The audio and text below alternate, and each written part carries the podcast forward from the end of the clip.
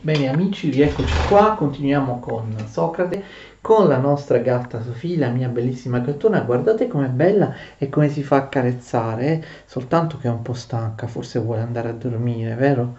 C'è una bella copertina dove vuole andare a dormire, non mi mordere Sofì, dai, che fai? Non, non si morde, no, attenzione, no, dai, allora forse è meglio che la lasciamo andare a dormire, la nostra mascotte Sofì, la lasciamo andare, un bel saltone, attenzione, salta, salta, benissimo, brava Sofì.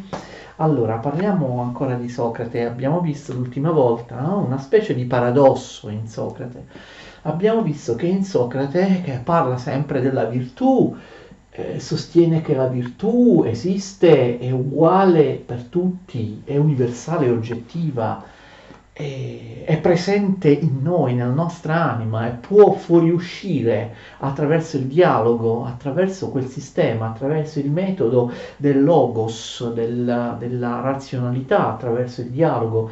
Però poi alla fine Socrate non ottiene nessuna definizione oggettiva di che cos'è la virtù, del TST, no?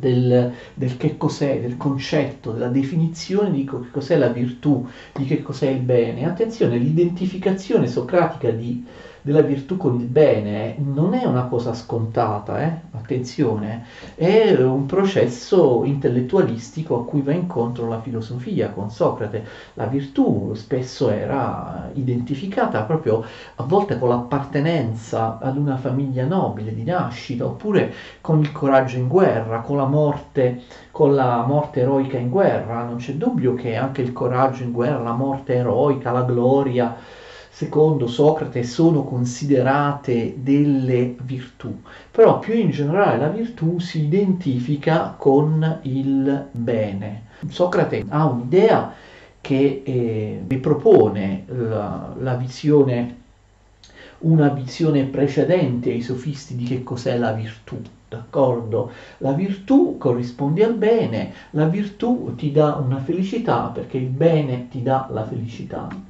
tutto molto ottimistico, no? E la felicità corrisponde a una sorta di temperanza, a una sorta di serenità interiore, d'accordo? La felicità è qualcosa di autosufficiente, di anarchico, che corrisponde con ehm, la serenità dell'anima, è qualcosa che si conquista nell'interiorità. D'accordo? La felicità non è eh, il denaro, la popolarità, il successo, l'opinione degli altri. Il saggio, secondo Socrate, punta alla felicità interiore, del tutto staccata, non, non influenzata dagli eventi esterni. Il saggio non bada alle cose esterne. Il saggio è felice autarchicamente. La felicità sta nel fatto di aver compiuto il bene e quindi di avere una buona coscienza, d'accordo? Felicità in fondo come si traduce in greco? Eudaimonia, no? Significa avere un buon demone, nel senso positivo. Eu significa bene, daimonia vuol dire eudaimonia, daimon vuol dire demone, avere un buon demone, avere una buona divinità dentro di sé, cioè è come, mm, come dire essere di buon umore, d'accordo? Felicità, eh, no? come qualcosa di dinamico che vuole ottenere dei risultati, eh, la gloria, dei risultati al di fuori di me, la gloria, il successo, la popolarità, la ricchezza, eccetera la felicità non consiste neanche nel, nello stare in buona salute e così via, ok? Ehm, la felicità consiste proprio in una sorta di serenità interiore, di buon umore, dovuto al fatto che tu hai compiuto il bene, automaticamente sei felice. È molto ottimistico questo, noi potremmo dire uno è buono, compie il bene ed è comunque infelice, se è malato, se... È Spesso anche compiere il bene ti mette contro tante persone cattive, se non viene riconosciuto, se è calunniato, se è offeso, se viene picchiato, d'accordo? Se gli capitano dei mali fisici, ok? Se viene odiato, processato e condannato a morte, come Socrate, invece per Socrate non è così. È una visione, diciamo, molto ottimistica, ma anche una visione molto di elite, diciamo così, una visione proprio per pochi saggi. Il saggio è felice quando si è comportato bene, ha una serenità interiore che, capite, è certa, ed è incrollabile perché è totalmente indipendente dagli eventi esterni. Il saggio non cura ciò che è esteriore e quindi uno può essere felice, d'accordo, sereno, se ha fatto il bene è automaticamente felice. Vedete, questo è un ottimismo morale, forse un po' contro la, la realtà, la natura umana, un ottimismo morale che soltanto magari un'elite di, di saggi poteva praticare. Infatti il problema della filosofia greca, anche delle filosofie ellenistiche e così via, è il fatto di essere una filosofia di elite, una filosofia per pochi saggi. E quindi io pratico il bene, ok? Pratico il bene, sono felice. Ehm, al, a, a chi si comporta bene, al virtuoso, ok? Al buono, dice Socrate, attraverso la scrittura di Platone, al buono non può capitare nulla di male. Ma come al buono non può capitare nulla di male? Uno può essere buono, ma puoi appunto ammalarti, puoi essere insultato, puoi essere calmiato, puoi essere in miseria, puoi essere condannato a morte, giustiziato come succede a, a Socrate, ma per Socrate queste cose non sono un male lui si è comportato bene, ha la coscienza pulita e sarà sempre felice. Al saggio non può capitare nulla di male, il saggio conquista una felicità interiore che è del tutto indipendente rispetto agli eventi esterni, che non deriva dall'esterno. È una felicità salda. Paradossalmente il virtuoso, il, il buono, colui che pratica il, eh, il bene, d'accordo, sarà felice anche nel momento in cui beve, come Socrate la cicuta, cioè il veleno che ingiustamente esegue la condanna a morte appunto ingiusta. Non importa, lui ha seguito la legge, ha accettato di, la condanna a morte anche se nel suo caso ingiusta, però è stata emanata in base ad una legge giusta, segue la legge della città anche quando la legge della città lo condanna a morte. Eh, capite, sarebbe più infelice se si sottraesse alla pena, se fuggisse, lo vedremo in seguito perché avrebbe compiuto un male, quindi un condannato a morte ingiustamente come Socrate che fuggisse andasse in esilio, fuggisse, si, so, si, sottraesse alla legge della città, non si facesse, sfuggisse alla, alla, condanna a morte, sarebbe più infelice di chi, come Socrate farà, invece accetta la condanna a morte, anche nel momento in cui lo ammazzano è felice, è assolutamente imperturbabile, d'accordo? Quindi un forte, forse eccessivo, ottimismo morale morale, ok? Il bene ti dà automaticamente la felicità. Il bene è qualcosa che tu conquisti interiormente nell'anima, nell'interiorità, l'abbiamo visto questo, la felicità, l'eudaimonia, avere un buono, una serenità, una temperanza. Socrate parla anche di sofrosione, una sorta di saggezza, di temperanza interiore, è qualcosa appunto di interiore che non può essere eh, condizionato, eh, negato, contraddetto contraddetto da eventi esterni, anche per esempio dalle malattie del tuo corpo, quindi c'è una preminenza dell'anima rispetto al corpo, una specificità e una nobiltà dell'anima nei confronti di tutto ciò che è esterno, compreso il tuo corpo, d'accordo? Quindi il problema però abbiamo visto eh, Socrate ha queste dottrine precise, quindi non è proprio vero che ignorante sa di non sapere. Il problema è che queste dottrine, comunque, qui dice la virtù corrisponde al bene, poi adesso vedremo altre cose, la virtù è, è la verità, la virtù la trovi dentro te stesso, è oggettivo, la, la tiri fuori attraverso un training molto lungo e difficile, dialettico, con il logos. Però il problema è che Socrate non dice mai che cos'è la virtù cioè parla della virtù, dice eh, quali sono alcune caratteristiche della virtù, è oggettiva, dove si trova? Al tuo interno, come la conquisti, con quale metodo, però poi alla fine nessuno degli interlocutori di Socrate, come abbiamo visto, sa dire che cos'è la virtù.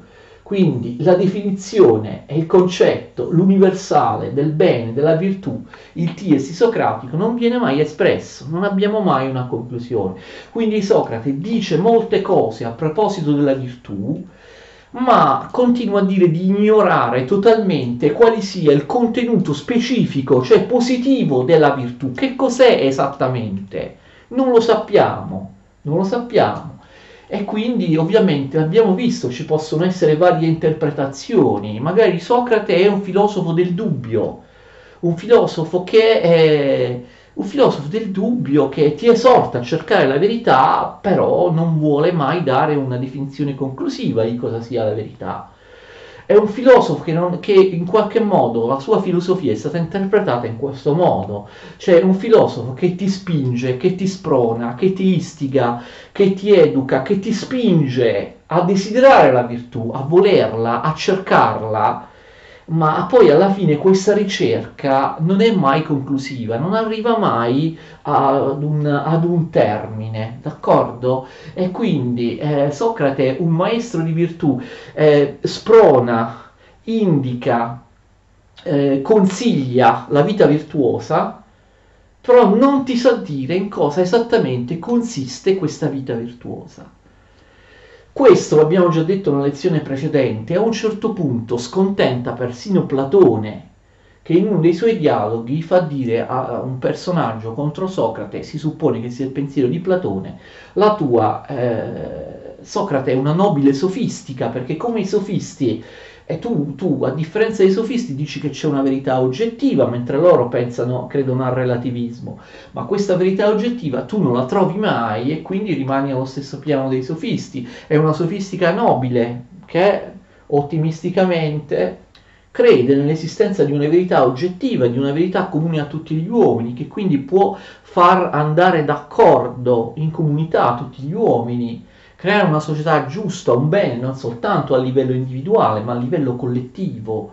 Però poi che cosa esattamente, in cosa consista questa virtù, non, non si trova. Quindi Socrate sarebbe uno che esorta, che spinge alla vita virtuosa, che spinge anche alla ricerca, alla ricerca filosofica, alla ricerca della, felici- della, felicità, a non essere mai contenti di ciò che si è trovato, a cercare di eh, conquistare sempre nuove conoscenze, però poi alla fine eh, quali, si- quali siano queste conoscenze presentate come veritative, eterne, ultimative, oggettive da Socrate, non, non, c'è un contenuto specifico della virtù. Ovviamente Platone poi abbandonerà a un certo punto Socrate e cercherà dal suo punto di vista di dare un contenuto preciso alla virtù, alla verità, al bene, che cos'è eh, il bene. Ma un'altra dottrina di Socrate sulla virtù, molto importante, a parte questo ottimismo etico, cioè l'identificazione della virtù e del bene con la felicità, cioè tu eh, ti comporti bene, non puoi che essere felice. Le, l'ingiusto non sarà mai felice. L'ingiusto può conquistare eh, il potere, fare quello che vuole nella città, essere ricco, eh, avere successo in maniera ingiusta, ma nonostante questo non sarà mai felice, d'accordo? Perché appunto la felicità non riguarda la ricchezza, la salute, il denaro, la popolarità, ma riguarda uno stato d'animo interiore. È molto intellettualistico, è molto elitario, diciamo così, forse è molto anche utopistico questo, d'accordo? Eh, però, insomma, lui la pensa così. L'ingiusto avrà sempre un senso di colpa, avrà sempre eh, un, un qualcosa che non lo rende felice. L'ingiusto addirittura l'abbiamo visto la scorsa volta, Socrate, una delle scorse volte, delle scorse lezioni, Socrate consiglia di consegnarsi alla giustizia, di espiare una pena, di confessare la sua ingiustizia, di farsi condannare, perché in questo modo migliorerebbe la sua condizione interiore, la felicità ok? Non c'è solo questo ottimismo radicale che può essere appunto considerato un po' utopistico, non corrispondente alla natura umana, ma c'è anche un intellettualismo morale, quello che nella storia della filosofia è stato chiamato intellettualismo etico. Cioè, che cosa vuol dire? Vuol dire che la virtù, in parte l'abbiamo già detto e nelle lezioni passate, si identifica con il sapere, con la sapienza, come ottieni la virtù? Come la conosci? Poi in realtà Socrate dice che non si riesce mai a conoscere, però teoricamente come la dovresti conoscere?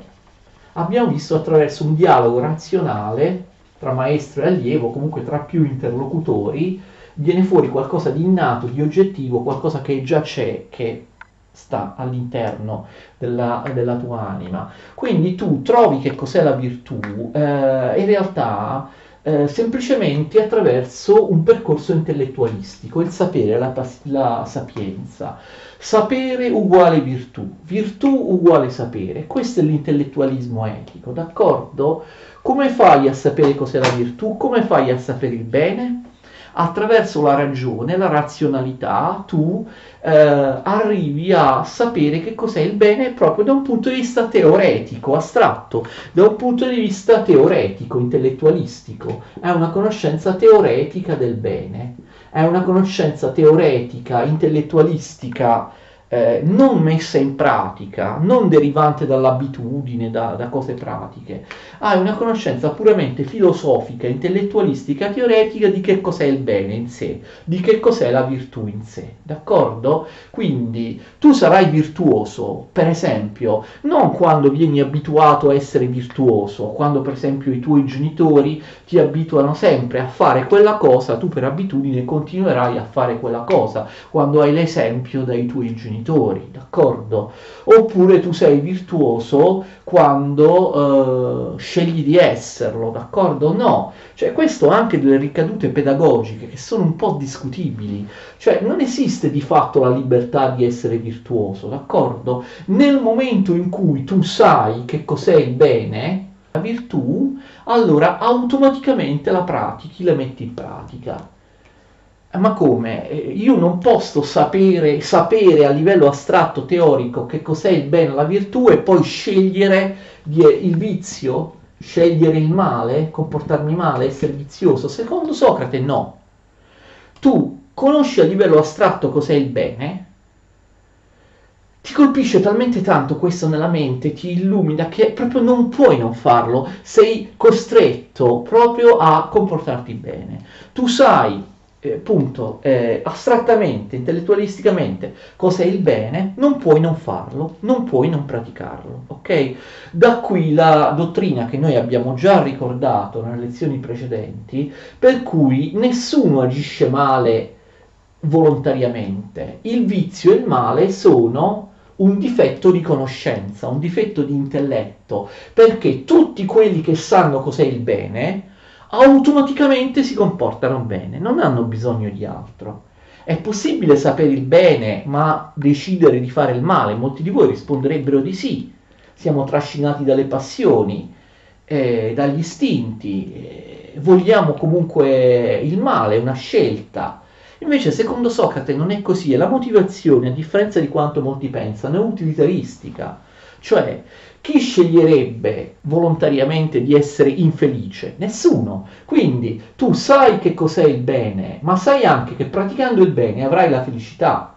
Se tu invece sai cos'è il bene e ti comporti male, sai che il male porterebbe all'infelicità e quindi chi vuole volontariamente essere infelice? Nessuno. Quindi l'idea stessa di volontà, di libera determinazione della volontà, cade. Cioè tu sei eh, automaticamente sai cos'è il bene, ti comporti per forza in maniera virtuosa, perché sai che mettere in pratica il bene ti dà la felicità, cioè c'è una base utilitaristica. Il, eh, il, malvagio non lo sa, cioè il malvagio si comporta male perché pensa che il male sia un bene, scambia il male con un bene e quindi pensa che poi sarà felice. Se il malvagio sapesse che cos'è il male, non metterebbe, sapesse distinguere che cos'è il male, quindi di fatto la virtù in Platone è l'arte di saper distinguere il bene dal male, questa è fondamentalmente la virtù in Platone. Se un, un, un, qualunque persona eh, eh, si rendesse conto che sta facendo il male, e quindi questo lo, rende, lo renderà poi infelice, non, non, non, lo farebbe assolutamente. Quindi chi fa il male lo fa sempre involontariamente, questa è una famosa dottrina socratica che passa anche in Platone, perché scambia il bene con il male, d'accordo? Quindi questo anche da un punto di vista educativo, pedagogico, è molto discutibile, cioè tu non scegli di comportarti bene liberamente, perché soppesi il bene e il male. Nel momento in cui sai la distinzione tra il bene e il male, sceglierai per forza il bene in maniera automatica, non c'è una libera determinazione della volontà, perché nessuno sceglie il male che porta al, all'infelicità, d'accordo? E quindi il malvagio non è mai malvagio volontariamente, è malvagio perché non sa qual è la distinzione tra bene e male. Quindi questo intellettualismo etico è ovviamente una visione intellettualistica. Per essere virtuoso basta conoscere astrattamente, intellettualisticamente, teoricamente cos'è la virtù e automaticamente tu la, um, la praticherai. Abbiamo già accennato a questa dottrina in precedenza, in, qual- in una delle lezioni precedenti eh, su, eh, su, Socrate, d'accordo? Quindi, e su Platone sarà d'accordo su questo, Aristotele sarà invece un po' più eh, concreto, pragmatico. Aristotele dice che non basta conoscere il bene per metterlo in pratica, conoscere la virtù per metterla in pratica, ci vuole anche la hexis, l'abitudine, devi essere abituato a fare quell'azione buona per poterla ripetere, ma anche la volontà. Quindi Aristotele ammette che tu possa eh, sapere qual è la distinzione tra il bene e il male, ma intenzionalmente scegliere il male. Invece la volontà, la libertà di determinare la volontà sembra così assente, capite, in, in Socrate, ma sarà la stessa cosa anche in Platone. Un'ultima dottrina di Socrate è quella del demone, famoso il demone di Socrate. Socrate ne parla nella sua autodifesa al processo, no? scritta, ricostruita da Platone, la famosa Apologia di Socrate, di cui abbiamo parlato più volte. Socrate dice di eh, ascoltare, di avere questa facoltà di eh, ascoltare dentro di sé una sorta di voce interiore, che è la voce di un Dio, che gli dà delle indicazioni cioè dice di avere una divinità dentro di sé, o comunque una divinità che si manifesta dentro di sé attraverso una voce interiore, che lui chiama demoni, in senso positivo, e in greco è daimonion, ok? Cioè demone nel senso positivo del termine, demone nel senso di divinità, d'accordo? Lui dice, io ho sin da quando sono fanciullo questa voce interiore che mi dà delle indicazioni. Questo demone, il famoso demone di Socrate, su cui si sono sprecate interpretazioni perché non si capisce bene che cosa sia. Socrate dice una cosa precisa sul demone. Il demone interviene, si fa sentire dentro di me solo quando vuole impedirmi di fare qualcosa. Cioè io ho sperato che il demone intervenisse per dirmi... Eh, eh, quando fare qualcosa, ok? Io sto facendo qualcosa, per esempio sto prendendo la decisione A, allora il demone può intervenire soltanto per stoppare, capito? Per dire stai facendo una cosa, la voce interiore, il demone dice no, non farla nell'imminenza dell'azione. Però il demone non ti consiglia mai positivamente che cosa fare, ok? Tu hai tante alternative, devi scegliere, il demone non ti dice niente, non ti dice che cosa fare. Il demone interviene solo, dice Socrate, quando io ho già preso la decisione, il demone mi blocca, capite? Mi dice non farlo. Il demone dice a Socrate che cosa non fare, non dice mai che cosa fare, ok? Lo blocca nel momento in cui ha già preso la decisione di fare qualcosa. Socrate dice che questo demone lui lo sente dentro di sé sin da quando eh, è fanciullo. Poi tra l'altro ne parla nell'Apologia perché dice che il demone appunto interviene molto spesso nel bloccarlo quando lui eh, nel, nel, nel, dirgli interiormente Socrate stai sbagliando, ma nel corso del processo il demone non si è fatto mai sentire, attenzione. Quindi Socrate dice esplicitamente nell'Apologia di non aver evidentemente sbagliato nulla nella sua difesa, nella sua impostazione, nella, nella scelta di difendersi in quel, in quel modo e così via perché il demone non è mai intervenuto in quel caso e il demone interviene sempre, mi blocca, mi dice non fare questo, non fare quello. Durante il discorso, durante la mia difesa al processo, non è mai intervenuto, quindi vuol dire che io eh, ho fatto tutto bene, d'accordo? Che cos'è questo demone? Ci sono molte interpretazioni, anche moderne, sarebbe secondo alcuni una voce della coscienza, d'accordo? Però dare una spiegazione, diciamo, moderna, psicologica o mh, funzionale o psicologistica al demone, secondo me è sbagliato. Socrate intende proprio una divinità, cioè Socrate intende proprio eh, che, eh, di essere mosso da un dio, da una vera e propria divinità. Se Socrate dice questo, perché non dobbiamo credergli? Perché dobbiamo pensare che dica qualcosa soltanto come una metafora? Socrate ha un'idea di una divinità, ma eh, compatibilmente con quello che credevano, ricordate, molti filosofi prima di lui, naturalisti, presofisti, o presocratici, noi li abbiamo chiamati presofisti, la divinità non corrisponde alle credenze della religione popolare, della religione istituita, della religione civica della polis. Non è qualcosa di esteriore, di antropomorfo e così via. È una divinità diffusa all'interno della natura, è comunque una divinità che si esprime soltanto interiormente. Quindi una divinità filosofica o comunque una divinità più raffinata o comunque differente rispetto alla religione, agli dei eh, della religione istituita. Quindi, eh, certo, si discute su cosa sia questo demone di Socrate, però è una divinità. Eh, quindi vedete che uno dei capi di accusa a Socrate non è propriamente infondato, ateismo oppure introduzione di divinità. Vi ricordate? Socrate introduce divinità nuove nella polis. E questo capo d'accusa non è infondato. Socrate non, non sì, dice credo agli dèi, rispetto agli dèi, però in realtà la vera divinità per lui è questo, è questo demone, è questa sorta qualcosa di divino che si manifesta interiormente come voce della coscienza, in maniera, eh, in maniera, interiore. Non è un Dio che sta nel cielo, che fa miracoli, che fa avvenire dei fenomeni e così via. È una divinità che riguarda soltanto l'interiorità dell'uomo, che per Socrate, come sapete, l'interiorità dell'uomo è qualcosa di molto più importante del corpo dell'uomo oppure della natura fisica, della natura, eh, della natura esterna. Ci sono varie interpretazioni ovviamente su cosa sia questo, uh, questo demone, questo demone di Socrate. Tuttavia, eh, io vi ho già detto nelle video lezioni precedenti che eh, Socrate, ok, viene considerato un razionalista, un, esiste anche esiste in realtà una fondazione teologica di quella che Socrate chiama la sua missione. Ve ne ho già parlato in precedenti video lezioni. Socrate dice questo nell'Apologia, perché non dobbiamo credergli?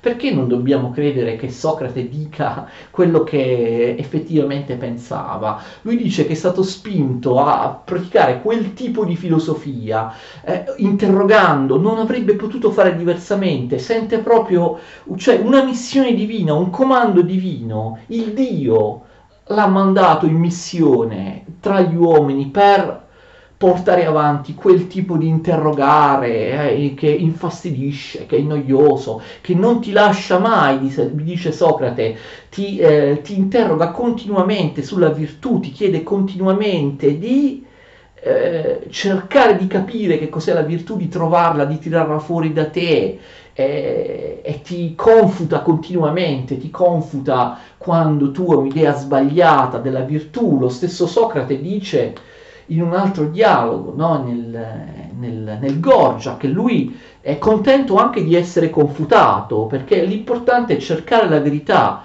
E quindi se tu sbagli non ti devi innervosire, arrabbiare con chi ti ha eh, eh, colto in fallo e che ti ha confutato, devi essere anche contento. Sei contento di confutare, di fare un passo verso la verità quando confuti gli altri, sei contento anche di essere confutato dagli altri perché andiamo serenamente eh, accoppiati, tutti e due, locutore e interlocutore, andiamo insieme in sintonia verso la verità, in una continua ricerca. Questa continua ricerca della virtù, della verità, questo continuo interrogare, Socrate dice che è un comando a cui lui non può sottrarsi, non potrebbe fare nessun'altra attività nella vita se non questa, perché è il Dio che gliel'ha ordinato. Quindi è una missione, una vocazione divina, proprio da parte di una divinità, quello di comportarsi e di avere questo ruolo pubblico, filosofico che Socrate ha. Quindi c'è una fondazione teologica,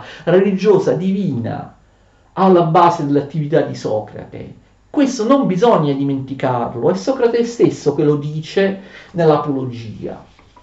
Peraltro, attenzione, noi abbiamo notizie biografiche precise di Socrate che dicono che Socrate, esattamente come Platone, frequentava, um, frequentava ambienti misterici, oracolari, sacerdotali, religiosi, d'accordo? Ambienti soprattutto sette pitagoriche, orfiche, ricordate il pitagorismo, l'orfismo. Lui frequentava questi circoli religiosi di cui poco o nulla sappiamo, ma siamo sicuri che lui eh, aveva queste frequentazioni. E quindi il pitagorismo, l'orfismo, cioè eh, ambienti di tipo religioso, di tipo eh, pitagorico, orfico, di tipo misterico, che fa riferimento a religioni misteriche, che erano tutti gruppi appunto aristocratici, contrari alla democrazia ateniese. Queste sono, insieme ad Alcibiade e a Crizia, frequentazioni che non piacciono ovviamente alla democrazia ateniese e che rendono ovviamente Socrate sospetto alla democrazia ateniese che infatti lo processa e lo condanna a morte. Poco sappiamo ovviamente delle teorie che, che magari Socrate poteva condividere con questi ambienti eh, mistico-religiosi, misterici, però noi sappiamo che li frequentava, esattamente come Platone. Per questo io sono convinto, insieme a tanti interpreti, perché io non conto niente, ma grandi interpreti di, Platone, di, di Socrate, di, di, Platone, che dicono che è vero che eh, lui fa delle ipotesi, ponendosi come, come, al solito come campione del dubbio su cosa ci sia dopo la morte, se la morte sia un sonno senza sogni, e comunque non potrebbe essere un male, o se la morte sia un passaggio verso una diversa, migliore condizione, ok? In entrambi i casi non sarebbe un male. Però io sono d'accordo con gli interpreti che effettivamente Socrate credesse o considerasse comunque più probabile che vi fosse una sopravvivenza dell'anima dopo la morte, che la morte non fosse come la seconda ipotesi che lui fa nell'Apologia, che la morte non fosse, secondo lui, non sia un sonno senza sonni, un annullamento della coscienza, un, eh, come un ripristinare la situazione di prima eh, della, della, nostra nascita. Eh, lui molto probabilmente credeva invece, perché l'orfismo e il pitagorismo diceva questo, ricordate, eh, Socrate non fa discorsi metafisici come farà Platone o come ha fatto Pitagora, no? sul differente status ontologico dell'anima rispetto al corpo, che sono due strutture separate, e il, magari l'anima viene da, da, un, da, un, mondo celeste mentre il corpo sta qui, eccetera. Questo dualismo tra anima e corpo, tra uh, materiale e immateriale, non lo troviamo in Socrate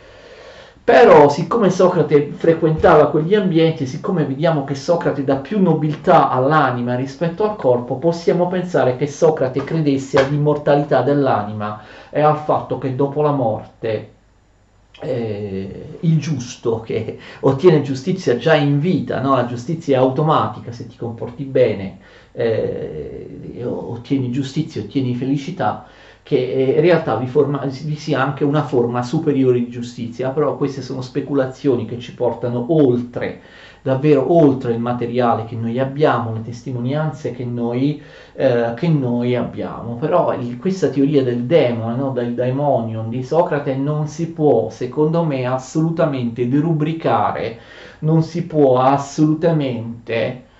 Ehm, interpretare eh, in maniera psicologica o psicologistica come una sorta di autocoscienza, di voce della coscienza, di intervento dell'inconscio, intendendo queste cose come cose appunto eh, naturali, biologiche.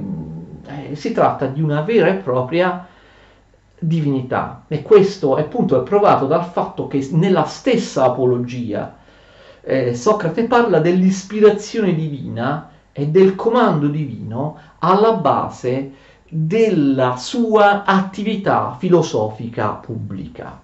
Bene, quindi credo che abbiamo finito qui con la vita, le interpretazioni, le, le, dottrine, il pensiero di Socrate, per quanto sia un pensiero irresoluto, per quanto sia un pensiero enigmatico, è la stessa figura di Socrate è una figura di difficile comprensione, ho cercato di spiegarvi insomma queste cose anche facendo riferimento alle principali chiavi interpretative che vi sono tra, nel, tra, gli studiosi, ciò che resta da fare faremo in un'ultima lezione è parlare in maniera un po' più specifica del processo della detenzione e della morte di Socrate raccontati da Platone, ricordate in Apologia di Socrate, Cretone e Fedone, perché si tratta anche di testi letterari molto, molto importanti, molto significativi. Con questo concluderemo Socrate, un'ultima lezione. Allora, per ora vi ringrazio, vi saluto e arrivederci.